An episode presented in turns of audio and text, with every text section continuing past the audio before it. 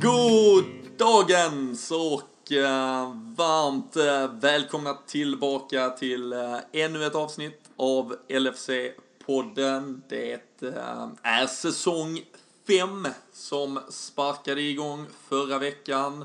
Avsnitt 2 är eh, här och nu och eh, på något sätt också kanske på allvar då starten för den här säsong 17-18 Liverpool, de första spelarna samlas åter här om ett par dagar och det är ju dags att verkligen nu börja sätta tänderna i var eh, den här sommaren på något sätt ska landa och eh, med mig från eh, förra veckan, Fredrik Eidefors, du står, står starkt återigen, bevakar din position i startfyran.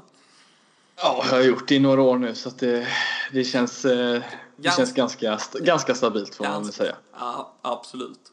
Och lite från eh, bänken då, eh, trots allt, eh, ersätter några av eh, förra veckans eh, stjärnspelare. Christian eh, Andersson är tillbaka och gör säsongspremiär.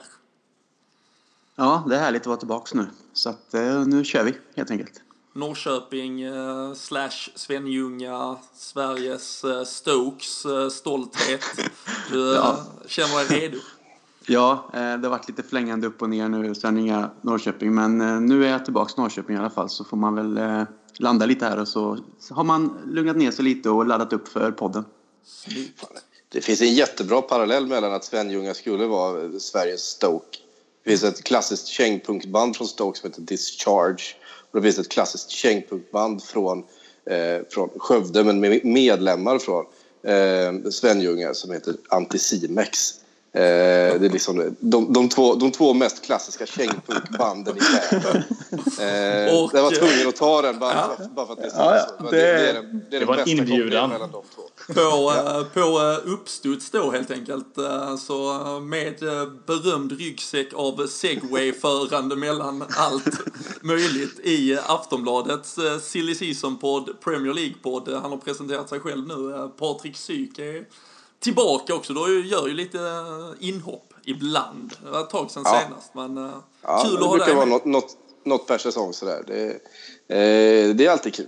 Och eh, den, den trogne silly season-lyssnaren vet ju att det egentligen är semesterdags. Ni släppte ju ett avsnitt här för några timmar sedan egentligen, måndag ja, eftermiddag någon gång. Men eh, avslutar då på något sätt med eh, lite Liverpool, få ut de där sista känslorna nu kanske innan man kan Precis, det gäller, det gäller ju att tömma sig här för nu kommer man ju liksom komma på en massa, massa talking points här under, under sommaren och det här ska jag ta upp på måndag. Nej fan, jag ska jag är på semester.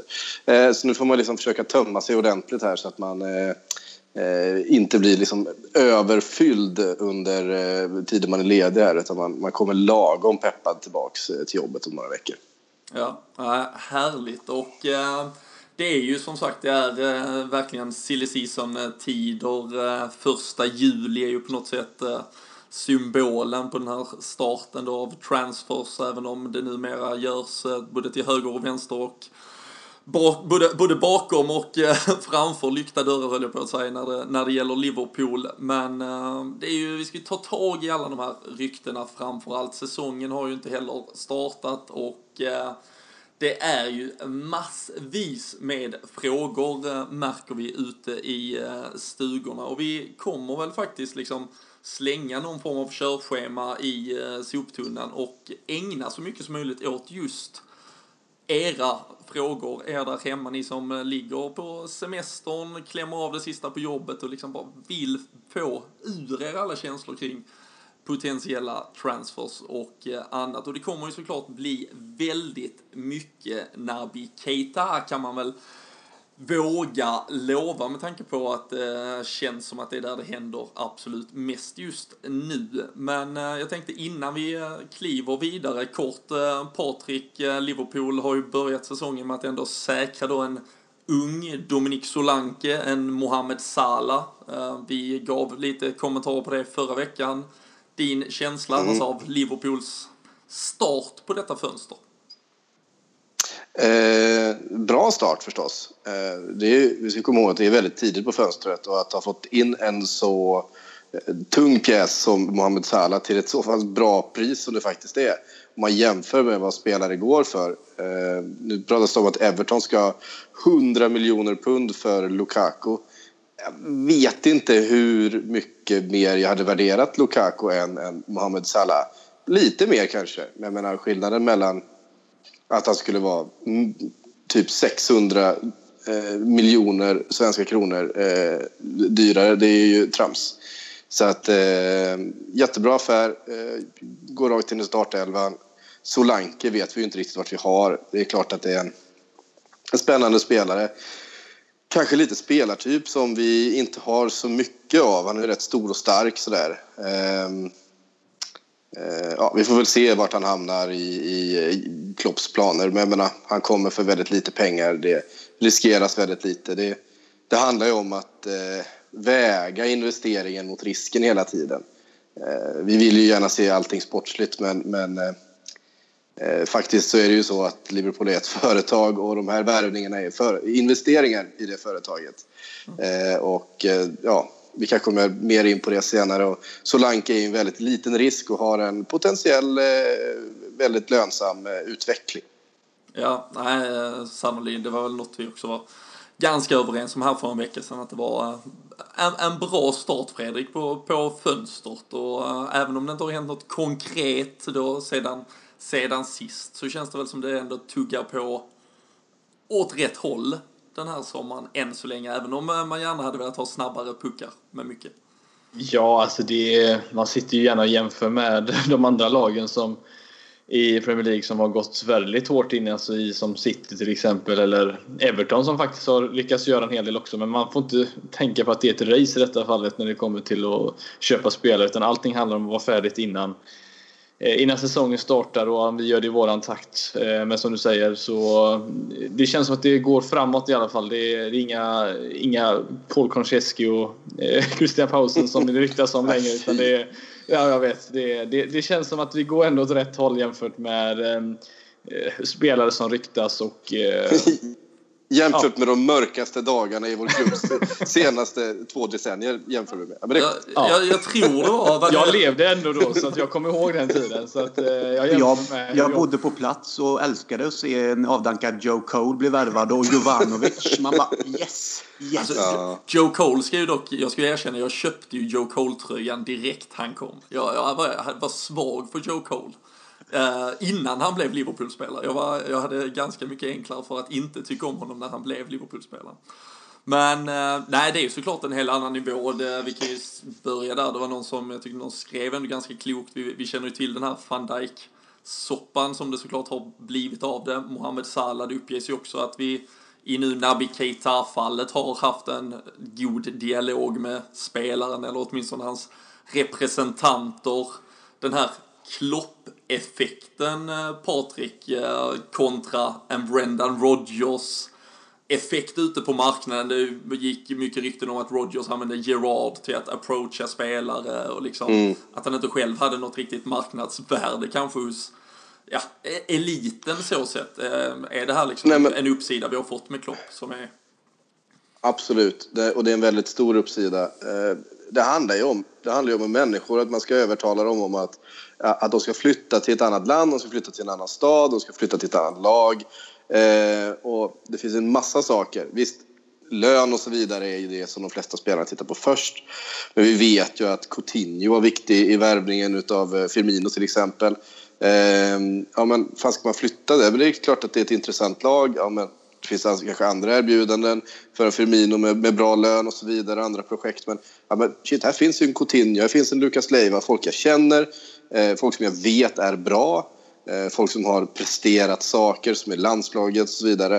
Eh, då, då underlättar ju det för att övertala en spelare. Och, eh, att Klopp har, kan vara väldigt övertygande, det eh, kan vi vara rätt säkra på. Det är det som Michael Edwards tror jag har förstått. Att hans absolut bästa vapen på den här jävligt smutsiga, konstiga eh, marknaden som, som spelar eh, marknaden är med alla knasiga agenter. Det är ju Jürgen Klopp. Att kom och var en del utav mitt projekt, mitt lag. Eh, alltså min planering. Det här ser jag i dig. Titta vad jag har gjort. Jag har tagit fram spelare som Marcus Roy, som Lewandowski, som Mats Hummels. Eh, och jag har, jag har lyckats med det här. Jag ser det här i dig. Här passar du in.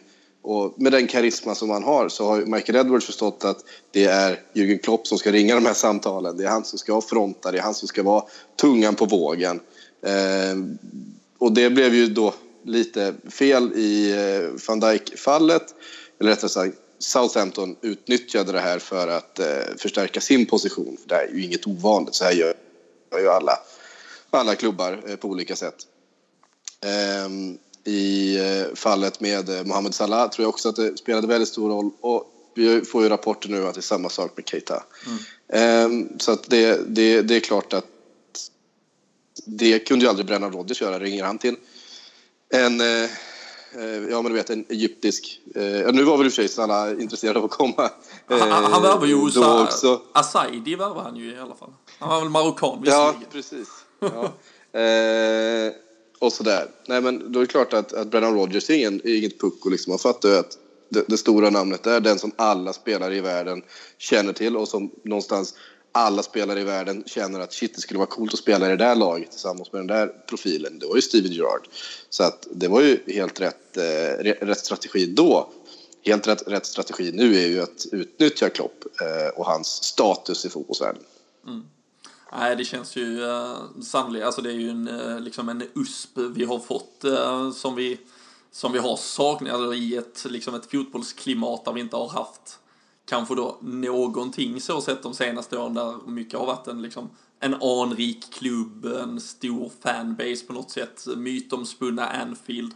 Vi har ju inte haft eh, varken kanske titlarna, placeringarna, pengarna att egentligen då sticka ut med. Där känns det ju som Jörgen Klopp har, har gjort oss ändå på ett liksom, ja, konkurrenskraftiga mm. på, på en marknad. Så det blir såklart extremt spännande att följa vad som händer nu när, när lagen börjar samlas, när spelare sätter sig med sina respektive klubbar och, och ska börja. Det ju, känns ju som det kommer vara kanske denna och nästa vecka det börjar hända saker på riktigt. Sen brukar det vara det här dominoeffekten och spelet som väl börjar rulla på Precis. i de europeiska ligorna. Men det, som sagt, vi har ju fått massvis med frågor och jag tänker att vi vi betar liksom av lite sådär, ja, en fråga i stöten här och ser vem som är lite sugen och vem som känner att man har väldigt mycket att eh, chippa in med. Men eh, en eh, fråga från Jonas Hellström här tänkte jag att vi skulle börja med för att kanske då spara lite eh, av det här Keita-krutet. Eh, och eh, Jonas tar upp det här med Emre Can, Christian. Eh, det har ju varit eh, mycket snack om hans kontrakt, hans vara eller icke vara. Det här leder såklart delvis in på en Keita som ändå inte i och för sig det är inte samma position, men det är ett mittfält som kommer konkurrensutsättas. Jonas undrar eh, vad det är som händer där med att han väntar på att skriva på kontrakt. Tror du att han vill ha garantier om speltid? Vad, eh, hur tror du att Emre Chans situation i Liverpool ser ut? Eh, Confederation Cup-mästare i helgen dessutom med Tyskland. Ja, det är en situation som är lite svår tycker jag. Jag menar, Emre Can visar ju ändå eh, i den sista delen av säsongen, liksom, och det har han ju visat tidigare också, vilken potential han besitter och vilken slags motor han är. Han är ju en duktig fotbollsspelare som har mycket av de här... Eh, man ser ju lite likheter, i alla fall jag ser det, som med Gerard. Även om man inte kan jämföra honom med Gerard så finns det den här viljan, pådrivet. Han eh, liksom har ett, eh, vad säger man, ett, ett, ett, starkt steg och är liksom fysiskt stor och duktig med bollen också. En duktig passningsspelare. Och, och ett tyskt också. svin när det behövs som vi såg i Confederation Cup-finalen.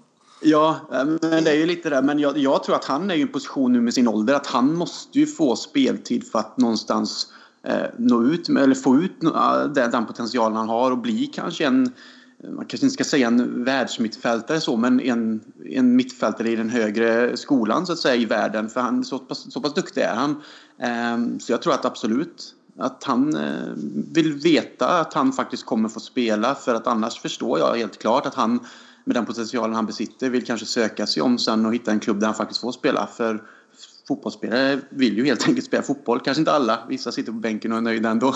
Men eh, jag tror att han står där och vill eh, ha mer information och veta var han står någonstans eh, i Liverpools lag kommande säsong. Och det är lite synd tycker jag. Jag gillar honom och jag tycker att vi borde försöka få honom att skriva på kontrakt och det är jag säker på att Liverpool jobbar på. Men det är säkert Emre Can och hans agent som väntar lite för att se lite nu när säsongen drar igång och försäsongsträningen och vad, plan, eh, vad Klopp säger, vad han har för planer. Eh, men jag hoppas att vi löser det, för jag vill inte tappa honom. Även om konkurrensen kommer bli hårdare så behöver vi ändå en större bredd i och med Champions League-kval och förhoppningsvis Champions League-spel. Ehm, så vi behöver alla sådana spelare som även kan spela eller sen komma in och göra en skillnad som inte bara är, liksom, ska man kalla det, klassa B-spelare utan man vet att eh, en spelare som ersätts kommer in en, en, eh, en, lika bra. Så att eh, det är en situation som är lite svår tycker jag och det är tråkigt om vi tappar en sån spelare eh, på ett sånt sätt. Svårt också med Jordan Henderson trots att han är ju fortfarande lagkapten. Vi får ju såklart det, det, är inte ofta man liksom plockar den från eh, någon, Patrik, men det, det är ju såklart, behåller han binden, då behåller han ju såklart sin plats som den där defensiva mittfältaren. En Keita, Coutinho, vi har Lalana, Wijnaldum, det är många som slåss om platserna framför på ett mittfält. Hur tror du ja. Chan resonerar kring sin framtid? Det blev ju mycket speltid på grund av en skadad Henderson mm. förra säsongen. Det finns ju en del, eh, en del frågetecken. Det ena är ju Hendersons skadehistorik. Han har ju varit ungefär lika skadad som, som Daniel Sturridge om man ska vara eh, krass eh, de senaste åren. Eh, och det är ju klart det är för mycket för att kunna leda ett lag och kunna vara den lagkaptenen som man eh, vill att han ska vara. Sen rent spelmässigt så är det ju inget snack om att det är Henderson som ska stå där eh, om båda två är friska.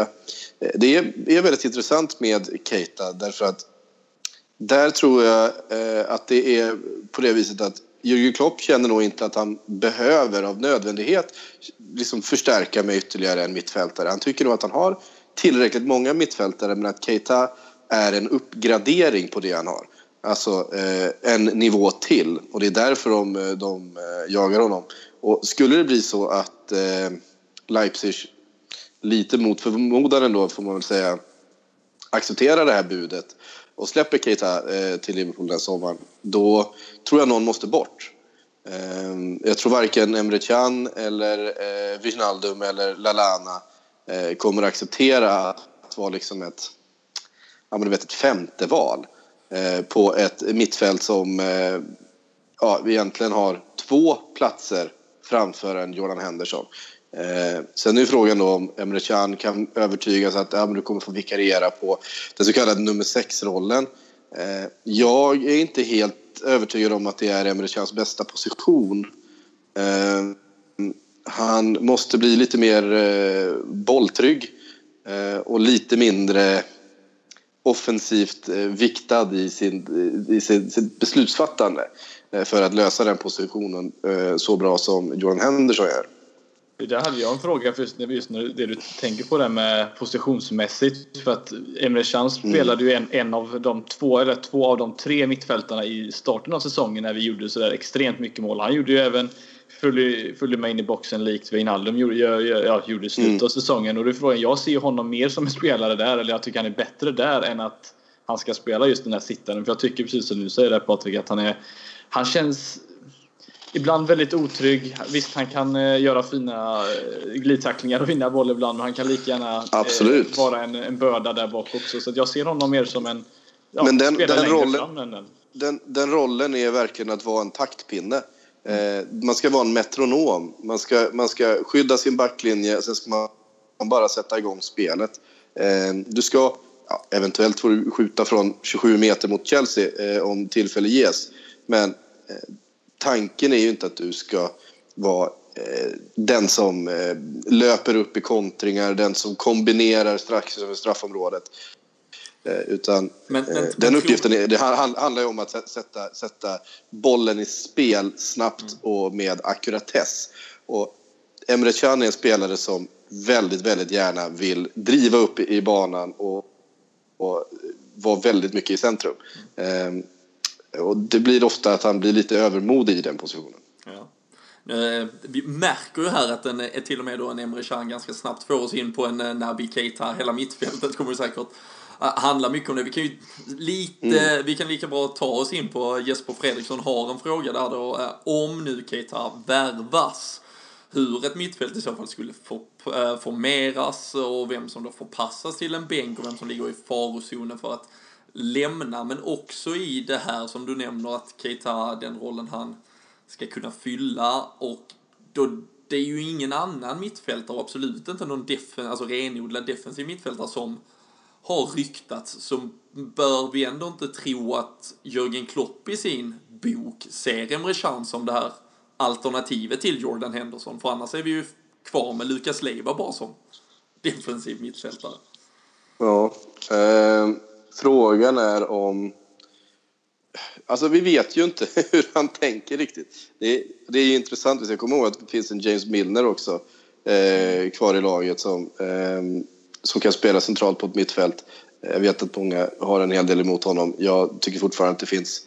Man ska komma ihåg med James Milner. Han är alltså på plats nio sen Premier League startade i assistligan. Han har slagit fler okay. assist i sin karriär, eh, i sin karriär än vad Paul Scholes har gjort.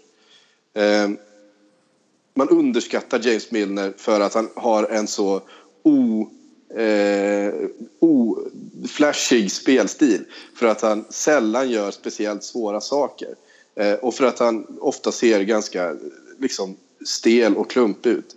Men men det är en ganska mycket fotbollsspelare. Eh, man, hat, Milner, man, fortfarande. man hatade ju att möta City faktiskt när Milner och Savajeta kom på en högerkant. Det gjorde de fan bra överlappningsspelet.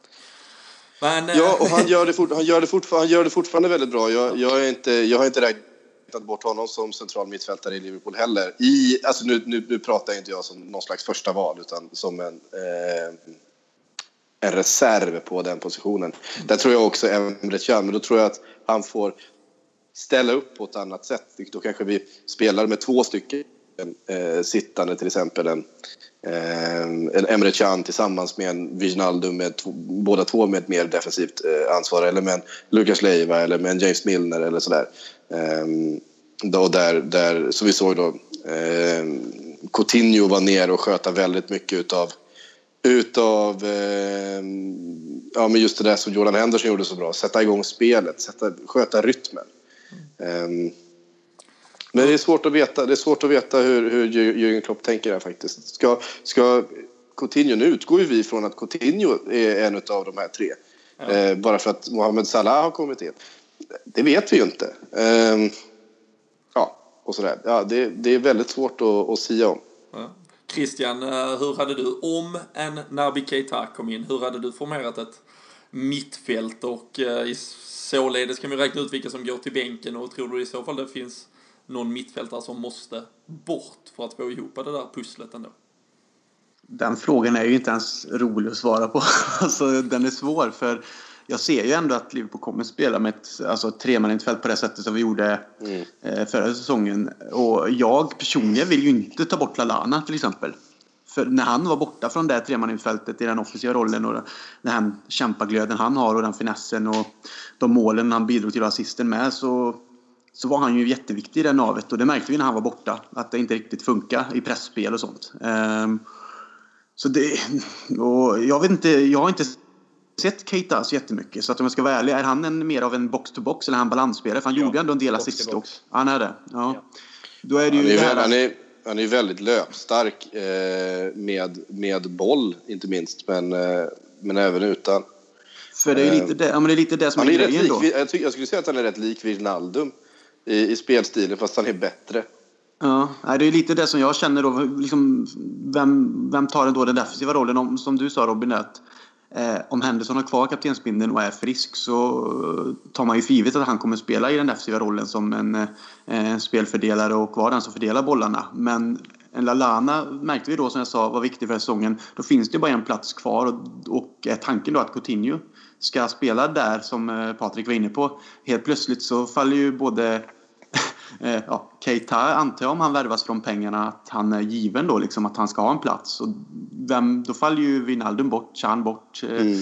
Alltså det är, det är jättesvårt. Jag, jag, kan inte, jag kan inte riktigt säga faktiskt. Jag, låter, jag överlåter den kanske till eh, Eidefors där. Ja, men Fredrik, för jag skulle precis säga, är det inte just exakt det här vi har suttit i då fyra säsonger och nu två avsnitt och liksom velat ha det här problemet också? Jo, alltså jag, satt, jag sitter varenda säsong och när jag kollar till exempel eh, vi som pratar om att brorsan följer Arsenal. Jag sitter ju och följer dem även eh, eh, som på helgerna och jag tycker alltid att de har liksom tusen miljoner alternativ på mittfältet. Så varje gång det är någon som är skadad och de är uppe i tre, fyra eh, turneringar så finns det alltid någon att sätta där. Men, och det har ju vi aldrig, alltid liksom haft ett problem att vem ska spela där nu? Ja, vi får byta formation i så fall. Alltså det funkar liksom inte om vi ska gå in i Champions League och så FA-cupen, ligacupen och ligan och så ska någon av de här bort. Det är ju bara, om vi pratar just startelvan kanske det är en helt annan grej då, men vi behöver ha en 6-7 mittfältare om vi ska, eh, om vi ska liksom utmana på och komma så långt som möjligt. Man får ju liksom inte glömma en Grujic till exempel som eh, Nej, det Bojan, det är sant. Som Bojan Djordjic pratar gott om hela, hela tiden. Eh, alltså där har vi någon som hela tiden eh, skulle kunna eh, ta en plats i ligacupen, eh, komma in i FA-cupen, alltså vad som helst. Att, det, att ha alternativen är superbra och jag är glad att vi har det här problemet för att Wijnaldum passar mycket bättre på, som vi har förstått det, på hemmaplan än på bortaplan. Eh, Lalana kanske är bättre då på bortaplan. Eh, alltså det, att ha alternativen, det är, det är så bra att ha det, eh, de möjligheterna att kunna sätta in en spelare för olika matchsituationer. Då. Ska vi eh, lite då, eh, lite på segway-manér när du vinner på Arsenal också, en, eh, för att ge ännu mer krydda till det här eh, mittfältet, en eh, Alex Oxlade Chamberlain, Patrik, som också ryktas eh, till eh, Liverpool. Hur eh, är det liksom ens matematiskt möjligt att man liksom fortsätter att plottra på med mittfältare även om man är såklart kan användas till mycket, både som en ytter och inner? Ja, där tror jag ju också att det är Eller är det en backup till Keita? man ser, man ser ett... Ja, det skulle det väl i och för sig kunna vara. Jag är väl... Jag skulle väl kunna tänka mig att, att det finns en, en roll för, eh, för Oxlade Chamberlain. Eh, Han känns ju fan I- som en ung i James Milner liksom i, i, i vad han bidrar med. Men Ser ni inte honom som en ytter? Ser ni honom mer som en mittfältare? Han, han vill ju själv... Han vill ju Eh, själv ja, vara alltså- inom mittfältare. Han, Han, han, eh, han har gjort det bra när han fått spela centralt, absolut. Eh, samtidigt så är det ju en spelare som lever ganska mycket på sin snabbhet också. Eh, och det jag kan tycka är att han saknar en del i sin, i sin första touch. Eh, och att han saknar ju framförallt en, en hel del i, i sin sista touch, alltså i, i sin slutprodukt. Han gör ju faktiskt ganska lite mål och, och assist eh, i förhållande till eh, positionerna positionen han har spelat. Däremot så tror jag att eh, Oxlade Chamberlain är en eh, spelare som de har identifierat som en, eh, en spelare som kommer för mindre pengar än vad han egentligen är värd. Eh, jag tror att kommer han nu då med ett år kvar på kontraktet, han vägrar skriva på. Eh, Arsenal känner väl inte att ja, det är ju ingen startspelare så. Det är klart att han, han kommer starta en massa matcher men eh, i en perfekt värld så, så är det väl en, en, eh, en bänkspelare för dem. Ehm, de kan ändå få, ja men säg 200-300 miljoner för honom. Det tycker nog Liverpool. Kan vi skriva ett längre kontrakt med honom? Ehm, ja, då är han helt plötsligt en spelare som kostar en 100-150 miljoner mer. Ehm, han kan absolut göra ett jobb för oss. Det är pengar, det är liksom ingen, ingen, inga pengar som vi förlorar. De pengarna får vi tillbaks. Eh, om, vi, om, om han inte funkar, om det är så att han inte får speltid, om det, ja, då, då kan vi sälja honom för lika mycket pengar igen. Eh, med ett längre kontrakt. och, i, och i dagens det- marknad, det ganska- alltså man kan ju sälja honom till Ja. eh, ja, West Ham och West Ham, ja, precis. Ja, Alltså, det- precis. det är- det är ju jag de- menar, är, det så, är, är det så att det inte funkar, vi skriver ett fyraårskontrakt med honom och nästa sommar känner, känner att nej, det här funkar inte, eller om två år, ja, då säljer vi honom till West Ham eller så säljer vi honom till eh, Newcastle eller vad som helst för lika mycket pengar som vi köpte. Eh, det var ingen, ingen större risk eh, i den affären och han har säkert gjort ett, ett helt okej jobb under tiden han var eh, att ha det alternativet för, för Jürgen Klopp. Det tror jag det är så de ser det. Blir det inte och så tror jag inte att det är någon som gråter på, i, i Liverpools styrelse. Så sett. Så han är inte, vi ska inte räkna med att han på något sätt är någon avgörande värvning. Det kan vara att får vi han så får vi han, får vi han inte så är det inte något annat. Ja, jag, jag, tror, jag tror att de ser att det är ett bra värde i den, i den värvningen. Mm. Ehm, och ehm, han, det är säkert en spelare som Jürgen Klopp gillar, en speltyp förstås. Ehm, det är väl dessutom en Southampton-produkt så att... Eh, det är viktigt. Då, då, det, det, är vårt sätt att gå runt allt nu. vi ska vara där och hugga. Ja. Så att, eh, ja, äh, jag, jag, tror vi kan ha och mista eh, The Ox, om jag ska vara riktigt ärlig. Eh, och det är det som jag tror kommer vara eh, det som gör att han inte kommer till Liverpool. För vi kommer inte kunna erbjuda honom en garanterad startplats. Eh, och det är det han vill ha i Arsenal och det är det han kommer vilja ha i Liverpool om han kommer hit.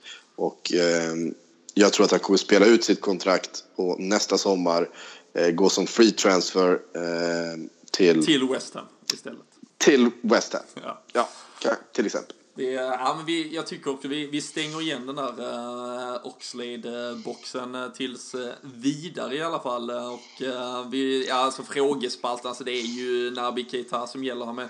Det, vi hade ju uh, gamle, nej, jag ska inte kalla han Liverpool-legenden, men likväl Titi Camara 37 mål, mm. 37 matcher, 10 mål trots allt uh, lyckades jag läsa mig till. Mm. Det är ju fan uh, mer än vad man ändå känner att han kanske presterade. Var ju ute och svingade rejält här med sin landsman. We got the greatest midfield in the world. Ja, absolut. Titti Kamara, fy fan. Och eh, han pratar ju också om eh, det som faktiskt Ludvig Strömvall nu har eh, följt upp frågan på. För han menar ju att Naby Keita ska vara så, han ska vara så sugen på Liverpool och han ska dessutom ha eh, lite hybris, Christian, och kunna känna att han är beredd att axla tröja nummer åtta i Liverpool. Ehm, Ludvig frågar här också om han, dels om vi tror att han kommer få det, men eh, det intressanta är väl om, eh, ja, vi var inne och nämnde det lite förra veckan, men hur känner du kring det Krill? att, att någon överhuvudtaget ska in och ta nummer åtta och vad, vad ska det förpliktiga på något sätt? Även om han nu, skulle han komma blir han också klubbens absolut dyraste värvning någonsin. Ja, jag, jag, är inte den personen som... Alltså, alltså, det är klart, Gerard nummer åtta kommer ju alltid ha en, en koppling som är väldigt vacker. Men jag är inte den som sitter och är så nostalgisk över just sådana saker. Utan eh, tror han sig kunna komma in och axla en viss roll och ta det numret och veta liksom vad, vad han vill, vad han kan och han får förtroendet från Klopp och han kommer in och gör, gör ett jobb som vi behöver i vårt lag. Så eh, absolut, kör nummer åtta och visa vad du går för liksom. Eh, men lyckas du inte så är svansen mellan benen sen. Tror ni han har bals nog att, eh, att våga något sånt eller är man lite oförstående eller hur, hur tänker dagens uh, fotbollsspelare kring sådana saker? Ja, alltså, jag, tror att, jag, tror att, jag tror att de, de eh, är precis... Eh, dagens fotbollsspelare, nu ska vi absolut inte klumpa ihop alla här, men jag tror väldigt många, de lever på väldigt mycket självförtroende. Det är liksom enda sättet du kan fungera i, i den här världen med så snabba resultat, med så oförlåtande miljöer. Att du måste tro på dig själv. Det är bara, vi kan ta Emre Can som ett exempel. Anledningen till att den här eh, förhandlingen drar ut. Han tror sjukt mycket om sig själv han, i, i, sin värld så är han världens bästa mitt, mittfältare. Det är liksom inget snack. Eh, och det är klart han ska ha betalt därefter. Han, det är klart han ska ha speltidsgaranti därefter. Sen är jag rätt övertygad om att de kommer mötas någonstans. Så att, att han också kommer, kommer eh, inse sin förhandlingsposition. Men någonstans så är det den mentaliteten de måste ha. De måste prestera så, på så hög nivå så kontinuerligt för att befinna sig på den här nivån. Att jag, jag tror att de flesta är rätt så jobbiga att ha med att göra.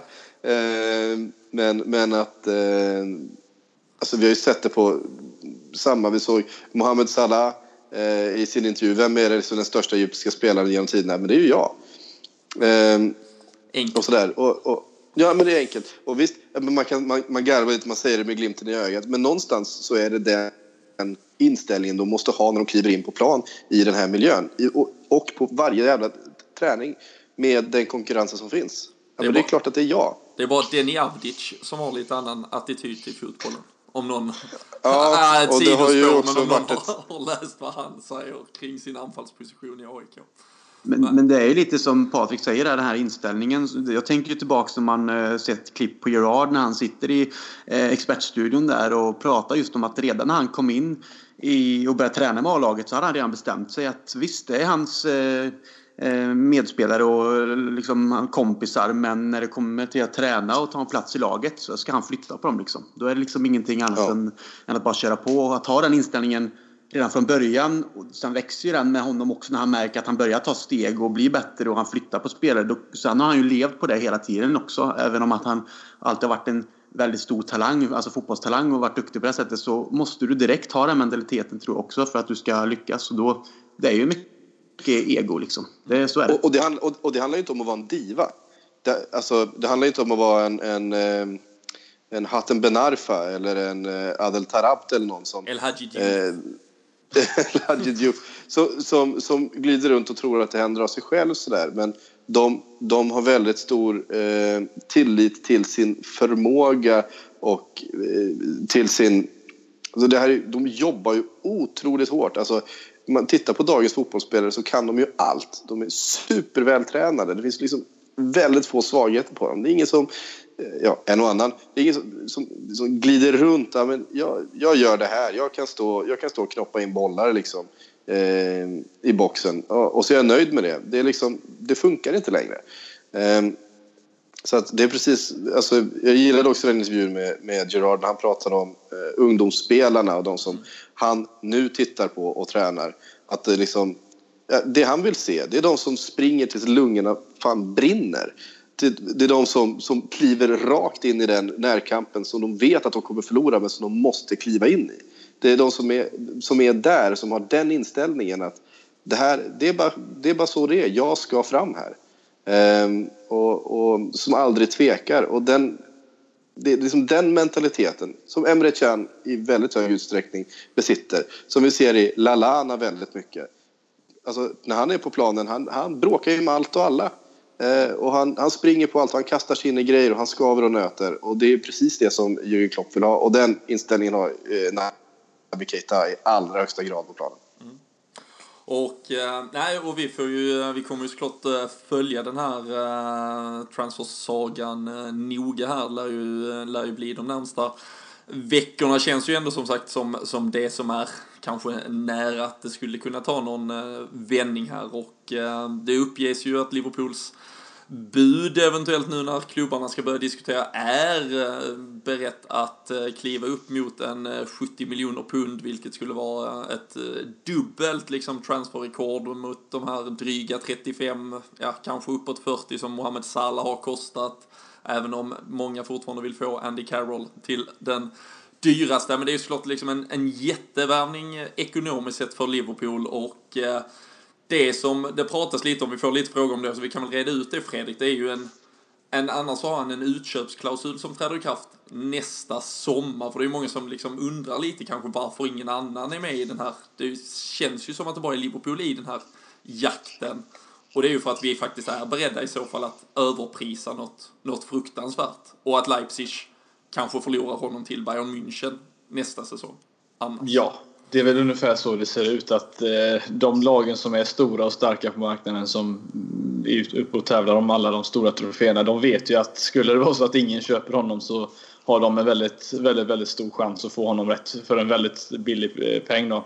Så att, eh, nej men det är som du säger att det, det är andra lag som kommer eh, vara där och nosa och det är enda chansen för oss att få en sån spelare som potentiellt skulle kunna bli hur bra som helst egentligen sett till vad han visar upp i Bundesliga den här säsongen det är att punga upp de pengarna som, som eh, de behöver eller som de vill ha för honom. För att annars så kan vi glömma honom. För det finns ingen chans att vi kan stå där och buda nästa sommar. Det, det har jag väldigt svårt att se. Så att eh, det är nu eller aldrig för att få in en, eh, en unik spelare skulle jag säga. Åtta mål, åtta assist på 31 matcher. 22 år gammal. Det är ju... Mm. Är det någon som ska få de där... Få slå det där transferrekordet så känns det väl ändå som att det... Det ligger ju... Ja, men det är, det är, det är verkligen det. För de som... Alltså jag har ju, sitter ju verkligen och som jag, de som har lyssnat på oss under alla dessa år. Jag sitter ju och kollar fotboll liksom varenda helg. Så jag sitter ju och följer alla de stora ligorna. Och när Leipzig liksom, man fick upp ögonen för dem så är det ju fler än en spelare såklart, men han sticker ju verkligen ut i laget för att trots att han är den här lilla killen som springer och hur snabb som helst så har han både bollkontroll, han kan av, framförallt kan han liksom avsluta på ett väldigt icke mittfältaktigt sätt som man kan säga då. Eh, så att han har väldigt mycket att erbjuda så att eh, det har varit fantastiskt att få in en sån spelare. Mm. Men just eftersom, just eftersom Emil Forsberg spelar i, i Leipzig så har man ju kollat lite grann under säsongen och, och eh, det är precis som du säger. Varje gång man tittar på Leipzig så sticker han ut.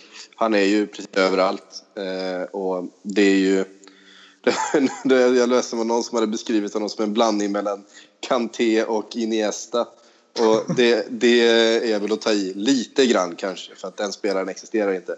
Men, men eh, det är ju en unik spelare på det sättet att han, han rör sig över väldigt stora ytor, eh, kan oerhört mycket ehm, och är målfarlig och väldigt liksom, teknisk på de där små ytorna eh, i hög fart, vilket är väldigt ovanligt för en, en spelare ehm, som också så täcker väldigt stora ytor defensivt och eh, ofta är med i, i början, i, liksom i, i den fasen av eller i anfallen också. Mm.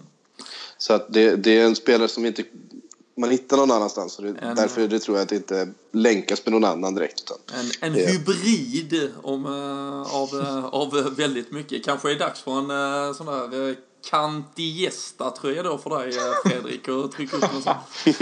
Uh, hemskt ja, den är, det, det kan jag tänka mig. Ja, snyggt. Jag ska säga, det, det kan vara att blir han klar kanske det är att jag beställer en. Nu, nu kommer jag inte ihåg vad vi, jag lovade ju för några poddar sedan att jag skulle ha på mig den tröjan och jag kommer inte ihåg, det var du som sa, lova att du har på dig den då när vi, jag kommer inte ihåg vad det var vi... Ta med den till Helsingborg om Så var det kanske, jag kanske ska, ja, ja fixa det. Men eh, vi, eh, vi kan väl säga lite här som eh, Peter Hansen också har sagt på eh, Twitter. Keita i all ära, det vore ju fantastiskt. Men eh, Christian, ska vi lägga den på dig till en början? Borde inte mer fokus ligga på mittback och vänsterback? Vi pratade mycket van Dijk senast. Vänsterback har vi också fått från en miljon personer där ute, nu med lite hybris över hur mycket följare vi har. Men eh, Christian, vänsterbackspositionen, eh, James Milner har vi diskuterat. Eh, det enda som det snackas om är liksom en Andy Robertson från Hull. Ja, precis. Och det är också en liten, eh, ja, liten så svår nöt att knäcka tycker jag. För eh, precis som Patrik sa innan det här med James Milner så jag, jag vet ju att eh, Eidefors har haft lite problem med hans inläggsspel under förra säsongen. Och lite? Jag, ja, och jag håller ju med om det att det inte har varit så himla bra. Men jag tycker fortsatt att han gör ett utomordentligt jobb som vänsterback sett till att han inte är det från början. Så jag tror inte att vi är riktigt stressade än så länge sett till att vi också har Moreno än så länge i klubben för att skaffa in en vänsterback. Utan jag tror att vi känner, eller att klubben känner att eh, än så länge så är vi rätt så bra där. Alltså vi har en täckning. Sen absolut att vi behöver förstärkning och kanske hitta en, en riktig vänsterback. Men det är inte det som är det eh, vitala tror jag. Utan jag tror det är mer det här mittfältet som vi har pratat mycket om nu. Um, för jag tycker att eh, om James Milner fortsätter spela som han gjorde förra säsongen så så vet jag inte just nu om det finns någon tillgänglig vänsterback som faktiskt skulle göra det bättre. Eh, sen var det, läste jag någonting också angående Robertson då att eh, man glömmer av att Liverpool hade Steve Finnan ett tag eh, och att han var en back som inte stack ut men som gjorde sitt jobb väldigt, väldigt bra och att eh, Robertson är ungefär en likvärdig eh, spelare på det sättet. Han kanske inte sticker ut så mycket men eh, han är väldigt eh, ja, duktig spelare liksom. Eh, och när det kommer till mittback så är ju den fråga efter van Dijk-grejen eh, här nu då så tycker jag att det har ju lagt sig väldigt mycket kring en mittbacksvärvning och eh, jag tycker ju fortsatt att med en frisk Matip och en Lovren som förhoppningsvis eh, fortsätter att kunna göra det bättre så tycker jag att vi ändå har rätt bra där men med det sagt så behöver vi också en mittback. Alltså, vi behöver ju en mittback för att sätta konkurrensen och som kanske till och med konkurrerar ut till exempel Lovren då. Eh, så att blir en annan nivå på det. Eh, för Lovren vet vi ju kan göra de här misstagen som kostar onödiga poäng eh, och sen nästa match kan han vara riktigt, riktigt bra. Men vi behöver ju någon som hela tiden sätter press på de som får spela. Eh, men nu tycker jag att det har varit rätt så tyst där så att jag vet inte riktigt vad, vad som hände. För van Dijk var ju den som vi alla satt och tänkte att det är klart och så skedde ju det som skedde då. Så att, um, det känns som att det ligger lite på is både vänsterback och mittback för tillfället i alla fall. Men som du sa Robin där så kanske det är nu de här kommande veckorna som det faktiskt rullar igång igen då. Ska vi, eh, vi kan snurra trots allt äh, vänsterbacks. Äh, Fredrik, vi fick ju inte riktigt chans heller förra veckan äh, i premiären att äh, gråta ut kring äh, Ricardo Rodriguez och det faktumet att han går för ett jävla spottstyver till äh, ett äh, Milan som nu äh, rustar. Men äh, det, det, är ju för fan värvningen som skulle ha gjorts för äh, tre år sedan så hade vi kunnat vara tysta. Men äh, men, men hur är liksom marknaden? Det är ju en Mendy som det pratas jättemycket om. Manchester City ser ut att uh, ha den i, uh, i hamn. Det blev väl klart idag att Monaco värvade holländsk vänsterback från Feyenoord. Har inte namnet. Men, men annars... Golo. Ja, precis. Um, men ja, vad, vad, har vi för alternativ till, till en James Milner och hans ballonginlägg? Eh, ja, alltså det är ju ingen eh, fet marknad om vi säger så på vänsterbackar. Alltså det är inte många super, super eh, stjärnor som det går att hitta. Jag kan väl liksom räkna upp en tre, fyra stycken på, i världen som är sådär extremt bra. Sen finns det mycket därunder som kan leverera. Men jag håller inte riktigt med Christian just med att med finnen att det är en spelare som gör jobbet. För det tycker jag Klein är en sån spelare. Jag hatar Klein för att han inte sticker ut. Det känns som att de nya tiderna för ytterbackar är att du ska vara en Marcelo. På tal om, eller... på tal om dåliga inlägg. Ja, det också. Men det känns som att alltså, ytterbackar idag ska sticka ut. De ska vara bidragande faktor till anfallsspelet som, som en Alltså en Alaba är, eller en Alexandro eller Marcelo framförallt då till exempel. Och visst, det kanske inte är lätt att hämta in en sån spelare men det finns såna typer av ytterbackar som jag hellre skulle se före en James Milner eller en Moreno. Klein i alla är också då framförallt. Men det är ingen, ingen fet marknad och det finns inte så många där ute som du... Om du ska köpa en Alexandro, ja då får han kosta en 60 miljoner pund och det vet vi alla att det kommer inte Liverpool att betala. Så att, eh, det är väl om Theo Hernandez skulle vara ledig framöver eller eh, om det ryktades ännu mer om han Rafa Suarez som eh, portugisiska spelaren. Men det finns inte så mycket superstjärnor som skulle kunna ersätta på de ytterpositionerna tyvärr. Nej, du har ju en Moreno som sticker ut.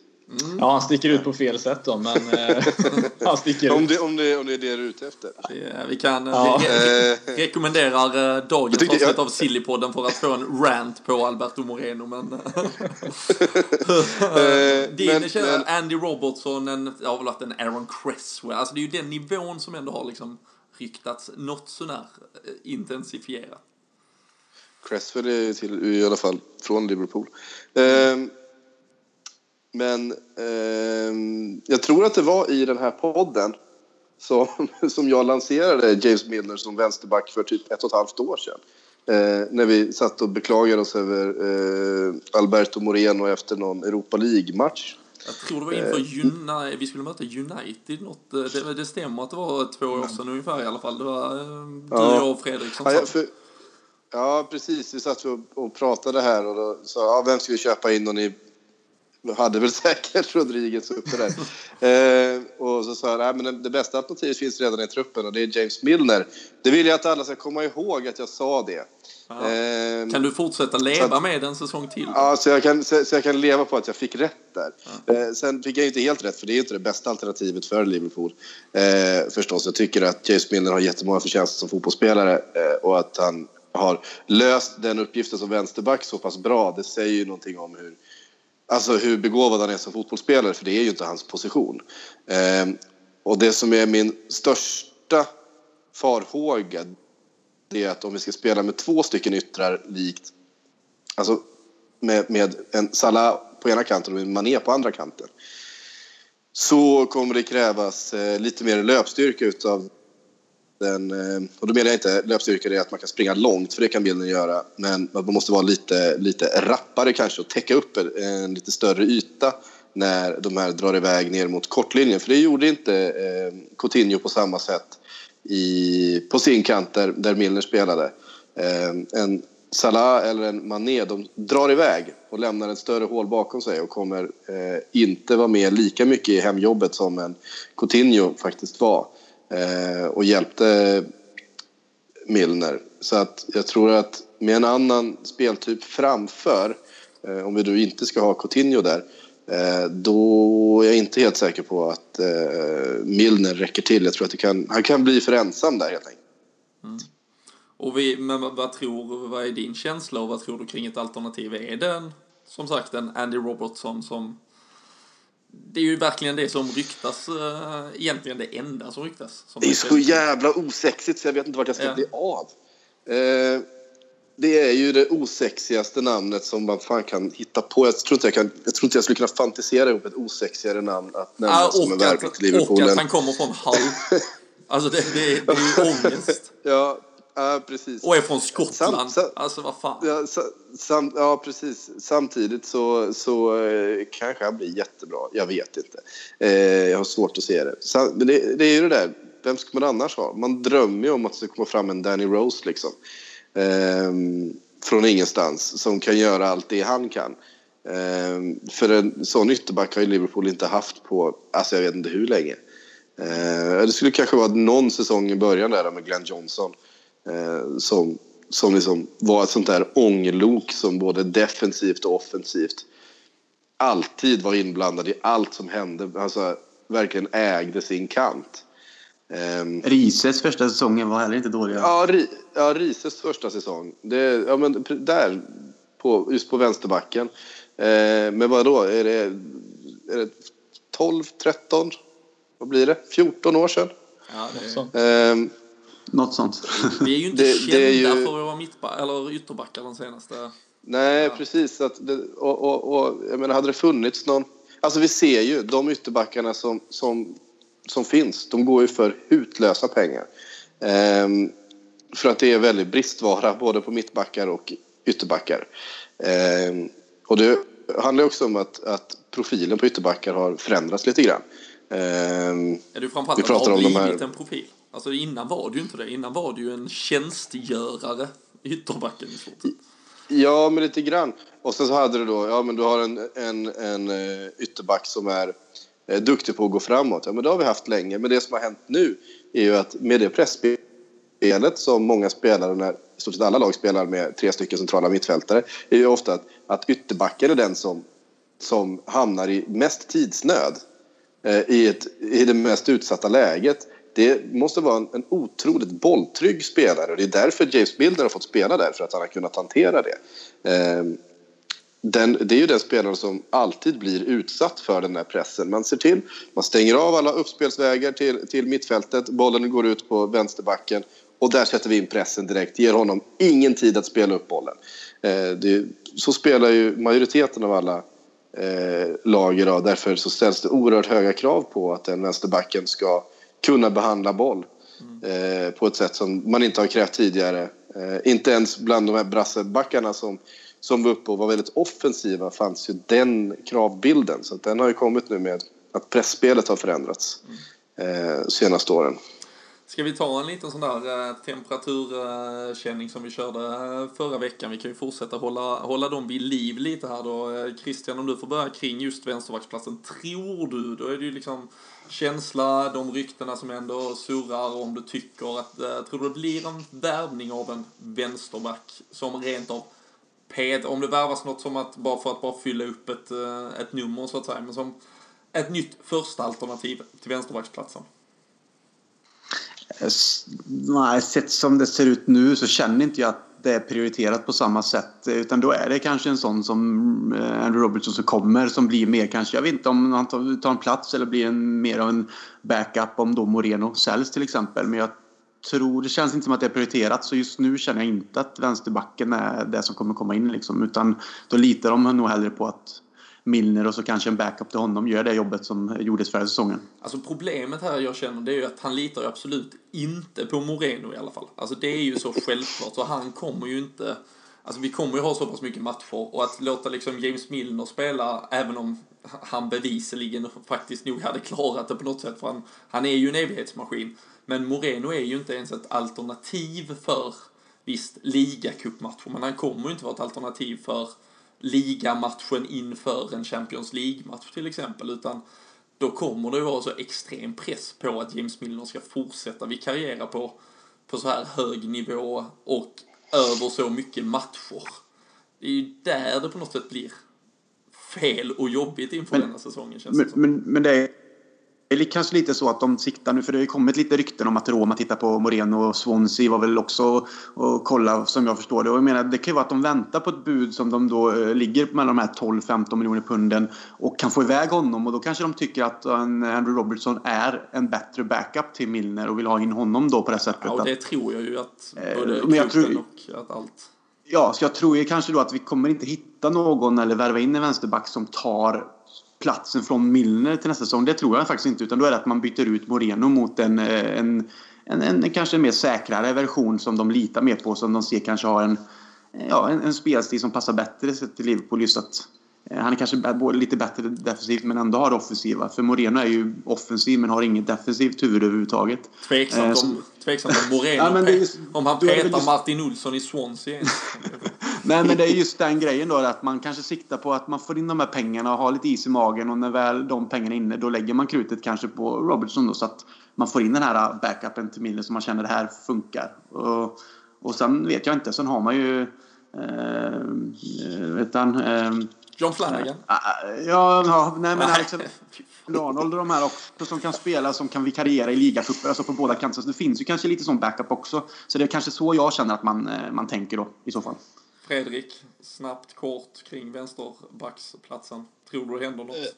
Eh, eh, jag tror att det gör det, ja. Av den enkla anledningen att jag tror Klopp, även han, ligger eh, sömnlös på nätterna och tänker att Milner och Klein mot Bayern München i Champions League inte är liksom...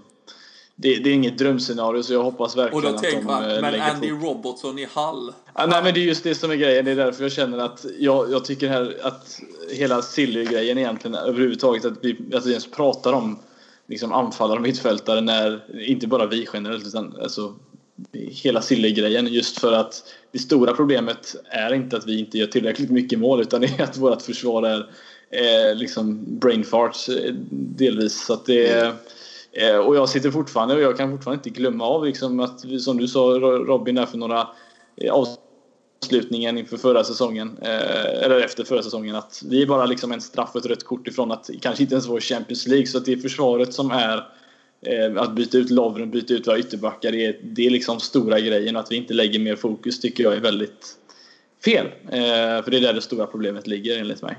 Jag tror personligen att Klopp gillar Klein även om vi kanske kan tycka... Jag hade ju mer förhoppningar på honom eh, när han kom. Eh, sen tycker jag inte att han gör ett dåligt jobb så. Men jag tror att Klopp gillar den sortens spelare ändå. Alltså både Milner och Klein. Jag, men sen förstår jag kanske att man vill hitta bättre. Men det är ju det här problemet som vi pratar om.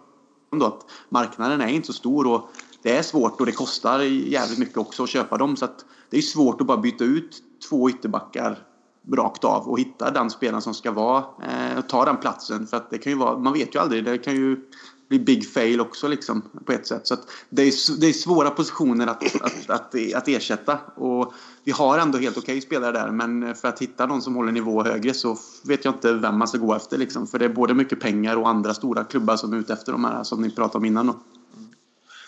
Ja, det är ju det som, det är, det som är problemet. Att, att man måste identifiera någonting som, som faktiskt är bättre. Eh, jag tycker när det gäller Klein så hans, den senaste säsongen var inte, var inte eh, jättebra. Säsongen innan var betydligt bättre. Eh, där tycker jag vi har sett en, en, en högre nivå från. Han kom inte upp i den av någon anledning förra säsongen. Eh, jag tror att Klopp har förtroende för honom fortfarande att han kommer komma upp och vi såg också i, i Southampton att han hade en annan nivå offensivt än vad han har visat eh, framförallt senaste säsongen. Eh, och sen så gäller det att, identifiera en spelare som är tillgänglig och som är i rätt ålder och som är en bra investering och som är du vet, allt det där andra som också ska till. Eh, hur mycket vi, vad vi än tycker om det så ska det också till liksom. Eh, och då, då blir marknaden helt plötsligt ganska svårjobbad. Men samtidigt har ju pratats om, det pratades så extremt mycket på förhand om eh, uh, FSGs uh, eh, kanske satsning på att lägga två miljarder nästan på det här uh, transferfönstret och vi har ju varit inne egentligen på, vi pratade förra veckan om anfallsalternativen som, som vi nog är nöjda med. Vi har pratat här om ett mittfält vi troligtvis är mer än nöjda med. Målvaktsbesättningen har vi inte gått in på, men det har väl också någonstans ändå landat i att vi har en målvaktssituation som vi kommer att vara nöjda med. Det verkar ju inte bli någonting där. Och vi är ju egentligen kvar då med att det behövs en mittback, det behövs en vänsterback. Det är väl, och i så fall vi har lagt, om det skulle bli en Naby Keita så har vi spenderat en miljard. Då är det ju en miljard kvar utan att vi ens har börjat få in på transfersummor då på utgående spelare heller. Så det är väl, samtidigt är det kanske, är, är det nu vi borde vara med och slåss om den där riktigt bra, både mittbacken och vänsterbacken? Eh, det tror jag vi är. Jag tror fortfarande att vi kommer värva eh, van Dijk för ungefär 700 mm. miljoner. Eh, och då ska vi ha de där 700 miljonerna att lägga på Keita också. Och helt plötsligt så är vi uppe i ja, 1,8 miljarder mm. eh, på tre värvningar. Eh, och det är väl de som de har identifierat och sagt att det där vill vi lägga pengar på. Eh, kan, vi få loss, kan vi få loss det så är det tre stycken spelare som, som direkt går in i startelvan som direkt är en nivå över det vi har idag och gör oss ja, men, ett snäpp. Vi går från att vara en, en, en 7 av 10 till en 8 av 10 direkt. Liksom. Mm. Eh, så att jag tror inte att klubben... Eh, och det, det, ska man också komma ihåg med, med FSG att de är inte, de är inte staten Qatar. Eh, de har mycket pengar förvisso, men eh, och jag tjatar om det här, men, men, man måste ha med sig det hela tiden att det de ser här är investeringar. De är här för att tjäna pengar. Eh, och de vet att idrottslig framgång eh, genererar pengar. Men de vet också att det finns andra saker som genererar pengar. Och att köpa eh, för gamla spelare till exempel, det genererar inte pengar även om det finns viss sportslig eh, relevans att göra det. Ehm, och det måste man också ta med i beräkningen att även om FSG är beredd att lägga 700 miljoner på en spelare eh, som gör laget bättre så kanske man inte är beredd att göra det på en annan spelare som gör laget bättre därför att investeringen på sikt är mindre ekonomiskt eh, säker eller, eller eh, gynnsam. Det känns ju också som... Och det är ju tråkigt att det är så, men så är det. Ja, absolut. Och, eh, och det har vi, vi har varit inne på det tusentals eh, gånger här. Vi ska inte, vi ska inte, jag tror inte vi ska snurra det ett, ett varv till, men, eh, men det, är ju, det, det är ju intressant här att också som du säger, vi sa ju det förra, förra veckan här att van Dijk, man, man tror fortfarande, jag vet inte om det är en del naivitet, övertro, förhoppning. Det är ju heller absolut inget annat mittbacksnamn som har ryktats. Ehm, så det, det känns ju på något sätt att vi står och faller med att den affären också går i hamn. Men samtidigt skulle det bli en Salah, en Keita, en van Dijk, en Andy Robertson. Det skulle ju också bli exakt de här spelarna som, som har ryktats hela, alltså det är ju den mest mm. så ja, eh, alltså förutbestämda sommaren det någonsin kunde bli om det väl slutar. Och det är ju egentligen bara, vad tycker du om det Patrik Kort, att att det inte har ryktats om folk hit och dit. Det har varit så extremt pressat till i stort sett fyra, fem namn. Liksom. Ja, men Klopp sa ju att det var, det, det var, var, klart. klart. Jobbet, jobb, jobb, jobb gjort.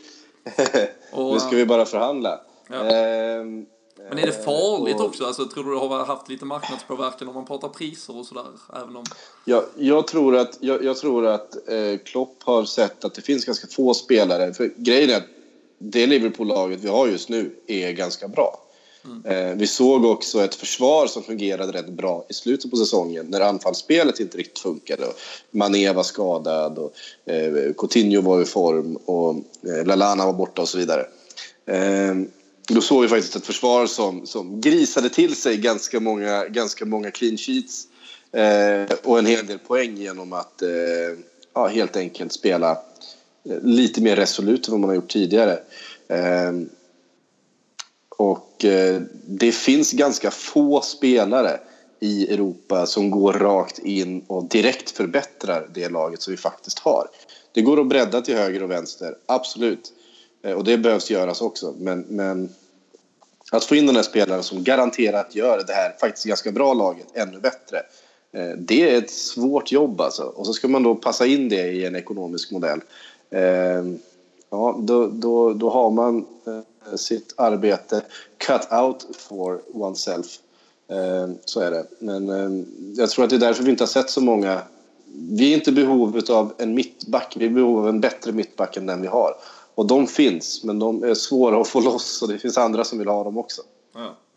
Absolut, och eh, med, eh, med det eh, någonstans där vi har passerat timmen med marginal här också så, så är det väl ändå dags att snart knyta denna säcken tills vidare. Märker att det här spelare in, inflödet är ganska mycket roligare att diskutera än utflödet. Vi har heller inte fått lika mycket frågor på det, så vi, men vi har ju att, att diskutera där såklart också. Men en sista och den här blir då väldigt, väldigt snabb kort. Ehm, vi är tillbaka om en vecka med ett tredje avsnitt denna säsongen. Innan dess Christian, är Nabi Naby Keita Liverpool-spelare?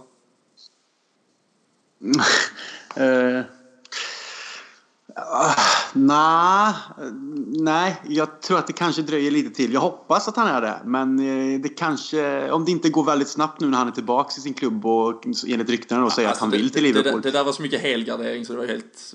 ja, jo, men, men jag känner så här att man, man, får, jag har alltid, man har, får de här förväntningarna, man läser mycket rykten. Man blir så här, oh, men då, det kommer hända snabbt. Och sen går tiden och man blir bara besviken. Så jag, jag, jag, jag, säger, jag säger... Om det är en ja nej-fråga. Jag säger nej med en förhoppning på ja. Absolut, det, det är helt okej. Det är helt... Fredrik? Nej. Patrik? Jag är ju, jag är ju optimistiskt lagd. Titti Kamara uh, känner sig positiv. ja, alltså då är, det ju, då är det ju synd att vara någonting annat känner jag. Men... Eh, eh, mm, ja, varför inte? Vi håller, vi, vi håller modet uppe. Breakout. Eh, så, ja, ja, det var du som vi, sa det nu. Ja, det, kan, det, kan, det, kan nog, det kan nog ta en stund till. Ja. Eh, jag tror han kanske måste bråka sig därifrån. Jag tror eventuellt han är beredd att göra det och då blir han Liverpools. För väldigt mycket pengar. Mm. Och kommer bära kanske då nummer åtta dessutom. Men vi äh, lär få all anledning att återkomma i ämnet och äh, med det så som sagt, vi tackar er som har lyssnat. Eh, ännu en dryg timme med LFC-podden är över. Ehm, kom ihåg att ehm, ja, följ oss på eh, Twitter, eh, Instagram, Facebook, varenda social kanal som finns i stort sett gilla och dela och allt möjligt så ehm, hörs vi igen om en vecka. Vi gör detta i vanlig ordning också tillsammans med LFC.nu, den svenska officiella supporterklubben. Och eh, vi eh, tills vidare önskar er en uh, härlig sommar. Njut där ute, hoppas på bättre väder än vad Malmö levererar. Men vi hörs snart igen. Ha det gott!